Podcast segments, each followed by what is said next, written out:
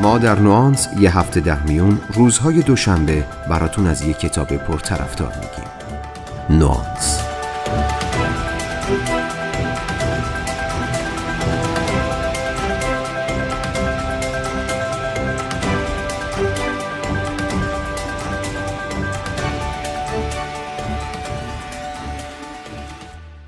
اگه تا حالا تو بخش بازاریابی یا روابط عمومی کار کرده باشین حتما می‌دونید که کلنجار رفتن با مدیرای شرکت چه کار اعصاب خورد کنیه اگه هم مدیر باشید می‌دونید که سر و کله زدن با بازاریاب ها چه کار خسته کننده ایه. اینکه چرا این دوتا طایفه هیچ وقت همدیگر رو درک نمی‌کنن و با هم نمی‌سازن سوالیه که ال ریس و لورا ریس تو کتاب War in the Boardroom می‌خوان بهش جواب بدن این کتاب رو توی ایران می‌تونید به نام نبرد در اتاق فرمان تهیه کنید و بخونید. کتاب خیلی ساده و سرراست می‌خواد به خوانندش بگه دلیل مشکلات جدی بین مدیران و بازاریاب ها چیه. تفاوت این دو گروه از چه چیزی نشأت گرفته و چه راه حلی وجود داره که بشه بینشون تفاهم ایجاد کرد.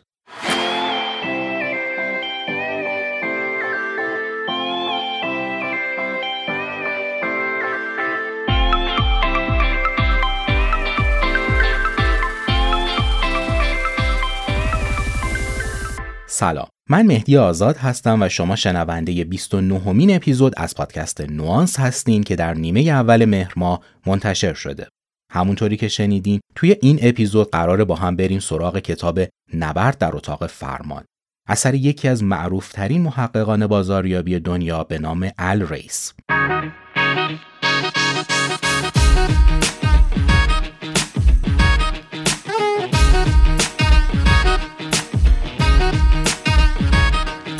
اسم الریس تو ذهن خیلی آمون با کتاب معروف جایگاه سازی گره خورده. از ویژگی های اصلی مدل تحقیقاتی الریس توی بازاریابی اینه که پایه کارش علوم اعصابه. یعنی میره سراغ جدیدترین تحقیقاتی که تو حوزه مغز و اعصاب انجام شده و از اونها استفاده می‌کنه برای اینکه بگه چه چیزی توی بازاریابی موثره و چرا موثره. یکی از مهمترین نتایج کتاب جایگاه سازی این بود که به مدیران یادآوری می کرد برندها چه زمانی موفق میشن.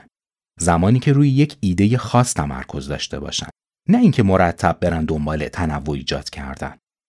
این ایده تو ذهن الریس موند و گسترشش داد تا دلایل دیگه ای رو هم که باعث اختلاف بین دنیای مدیریت و دنیای بازاریابی میشه کشف کرد. اون تحقیقاتش رو به همراه دخترش لورا ادامه داد تا بالاخره به اصل مطلب رسید. اون فهمید مدیران از قسمتهایی از مغزشون برای فکر کردن استفاده می‌کنن که کاملا با بازاریاب ها متفاوته.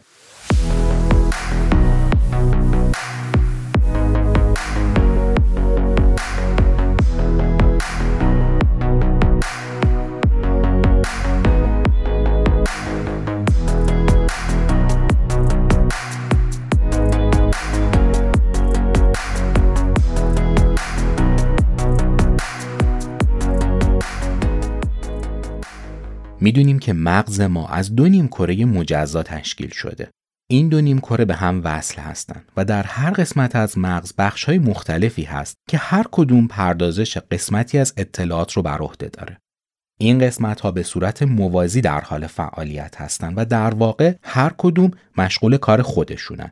هیچ پردازشگر مرکزی یا سی هم توی مغز وجود نداره که رو کار کل این بخش ها نظارت کنه. برخی از این قسمت ها پردازش های از جز به کل رو هدایت می‌کنن و برخی دیگه پردازش های از کل به جز رو. راحتتر بگم یه قسمت هایی برای پردازش داده های منطقی به کار میرن و یه قسمت هایی هم حالت شهودی و کلی نگر دارن. بیاین فرض کنیم پردازش داده های منطقی در قسمت چپ مغز انجام میشه و پردازش داده های شهودی در قسمت راست. میگم فرض کنید چون به واقع اینجوری نیست و این پردازش ها تو قسمت های مختلف مغز به صورت موازی داره انجام میشه. مثلا برخلاف باور عامه که احساس رو از منطق جدا می‌دونه اگه قسمت های جلوی مغز که وظیفه پردازش منطقی رو به عهده داره آسیب ببینه توانایی بروز رفتارهای عاطفی توی فرد هم مختل میشه پس ما این فرض نسبتا غلط رو در نظر می‌گیریم تا جریان برامون ملموستر بشه نکته اینجاست که همه ما بر اساس زمینه رشدی و تربیتی یاد می‌گیریم از بخشهایی از کارکردهای مغزمون بیشتر از بخشهای دیگه استفاده کنیم. حالا از این صحبت ها چه نتیجه می‌خوام بگیرم؟ ال ریس میگه مدیران اکثرا آدم های چپ مغز هستن. یعنی چی؟ یعنی اونها بیشتر به جزئیات و عدد و رقم توجه دارن. برای اونها کیفیت یه عدده. بازاریاب ها به عکس آدم های راست مغز هستن. اونا بیشتر شهودی هستن و دید کلی نسبت به ماجرا دارن. کیفیت از نظر اونها یه عدد نیست، یه احساسه. مدیرها مثل ریاضیدان ها فکر می‌کنن. بازاریاب ها مثل نقاش ها. این شد کلید اصلی ماجرا. کل مطلب همینه. یه مدیر وقتی داره با طراح اتومبیل کار می‌کنه بیشتر دنبال عدد و آماره. توان خروجی موتور و تعداد آپشن ها و گشتاور و اینجور چیزا. اما بازاریاب چی؟ نه. اون دنبال حسیه که وقتی ما نشستیم پشت فرمون ازش می‌گیریم. اگه یه ساعت پشت فرمون یه ماشین کره‌ای بشینید و بعد سوار یه ماشین قدیمی و کلاسیک آمریکایی بشین اون وقت متوجه میشید منظورم چیه با این فرض که آدمای راست مغز آدمای خلاق ریسک پذیر احساسی و آدمهای چپ مغز آدمهای استدلالی پردازشگر و اهل قاعده و قانونن بیاید یکم دقیق تر وارد جزئیات کتاب بشیم فقط نکتش اینه که قبلش باید یادآوری کنم بررسی های الریس به هیچ عنوان جنبه قضاوتی نداره. در واقع هیچ کدوم از این دو گروه برتر از اون یکی نیست. اتفاقا چیزی که در مطالعه کتاب بهش می‌رسیم اینه که شرکت هایی تونستن تو عرصه تجاری موفق بشن و دووم بیارن که هر دو توانایی رو به موازات هم رشد دادن. کمپانی هایی مثل رولکس، مرسدس بنز یا اپل نمونه های اعلایی هستند از همکاری تفکر راست و چپ.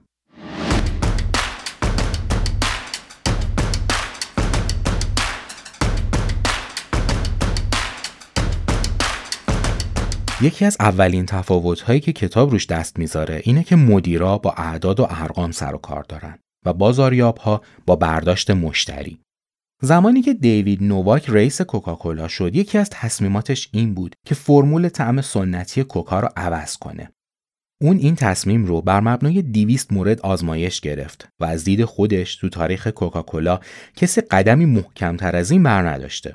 البته من اضافه می‌کنم احمقانه تر از این. علا رقم هشدارهای بخش بازاریابی اون کار خودش رو کرد و نتیجهش یه شکست کامل بود. میزان فروش و ارزش سهام کوکاکولا به شدت افت داشت. نوواک چی رو ندیده گرفته بود؟ تجربه و حس مشتری هایی رو که سالها بود با طعم کوکاکولا زندگی کرده بودند.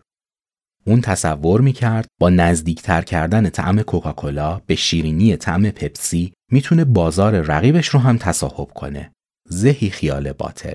من و شما اگر بخوایم یک نوشیدنی با طعم پپسی بخوریم پپسی می‌خوریم نه کوکاکولایی که مزه پپسی میده.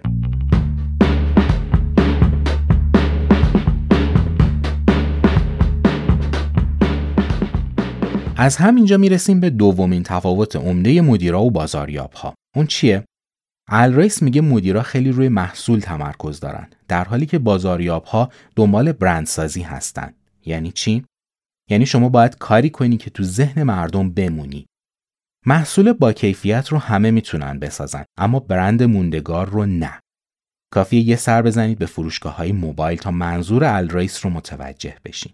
چندین و چند برند مختلف عموما هم از شرق آسیا و چندتایی هم برند از اروپا و آمریکا تو بازار وجود داره. وقتی صرفا به اعداد روی کاغذ توجه کنید اکثر گوشی ها تو رنج قیمت مشابه کارایی و حتی کیفیت مشابه دارن در واقع بیشترشون فقط به لطف قیمت پایین و به برکت اندرویده که می‌تونن یه بازاری واسه خودشون دست و پا کنن. اما شرکت هایی مثل سامسونگ یا اپل یا حتی شیائومی تا حدود زیادی از این فضا جدا شدن. اونا خیلی بیشتر از این که صرفا یه گوشی تلفن همراه باشن یه اسم یا یه فلسفه خاص یا یه کارایی خاص تو ذهن مشتریاشون هستن.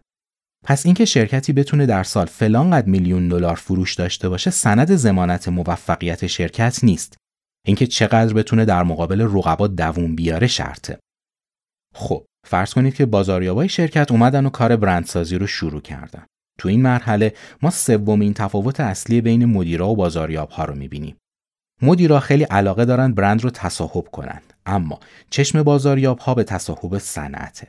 یه مثال واضح از این تفاوت شرکت کوداکه. کوداک یه زمانی حرف اول رو تو عکاسی دنیا می‌زد. این شرکت تو قرن 19 هم تأسیس شد و از اون زمان با ارائه دوربین های دستی باعث رواج عکاسی بین مردم شد. همین شرکت اوایل قرن 21 اعلام ورشکستگی کرد. دلیلش چی بود؟ عدم همسو شدن مدیران این شرکت با تغییرات دنیای عکاسی. اونا نتونستن خودشون رو با تغییرات سریع دنیای دیجیتال وفق بدن و رقبا خیلی راحت ازشون جلو زدن. این یعنی مدیران این شرکت انقدر به برند خودشون مطمئن بودن که متوجه نشدن مسیر صنعت عکاسی عوض شده. به قول الریس اگه متوجه شدین کوه یخی که دارید رو قلش زندگی می‌کنید در حال از بین رفتنه یه راه حل سخت اینه که سعی کنید کوه یخیتون رو نجات بدین. راه حل ساده تر اما خلاقانه تر اینه که کلا یه کوه یخی جدید پیدا کنید.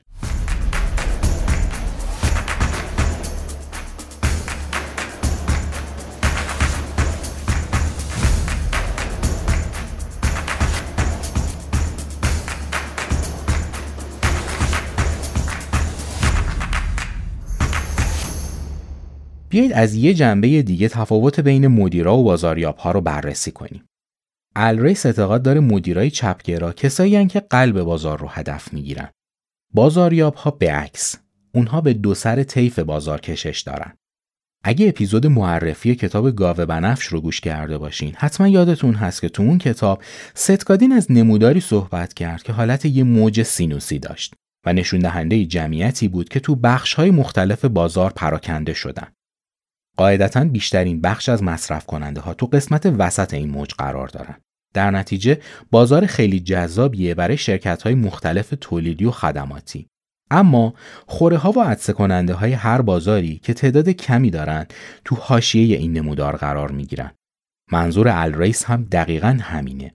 اون میگه این جمعیت زیاد تو وسط نمودار باعث فریب خیلی از مدیران میشه. اما همونطور که تو این بخش از بازار مشتری های زیادی وجود داره تعداد رقبا هم کم نیست در نتیجه فقط شرکت هایی موفق میشن که قدرت خوبی در بخش مدیریت و بازاریابی دارن و همینطور پشتوانه مالی بسیار خوب این نقطه اصلا نقطه شروع خوبی برای بازاریابی یه شرکت تازه تأسیس یا یه محصول جدید نیست.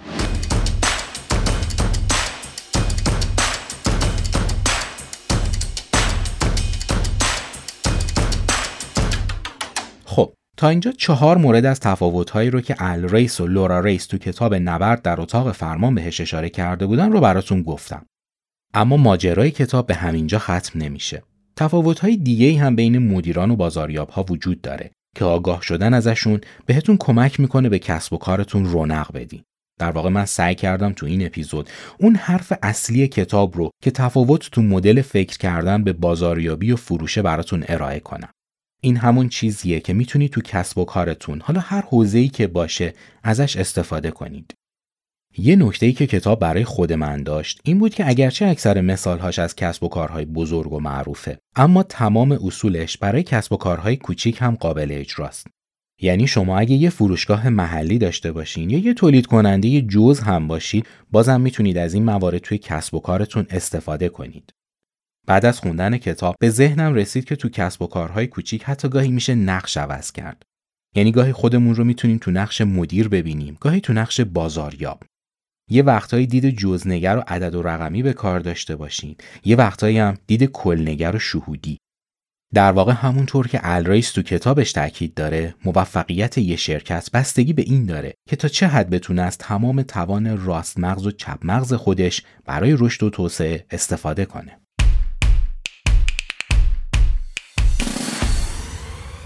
سپاسگزارم که شنونده این اپیزود از پادکست نوانس بودین.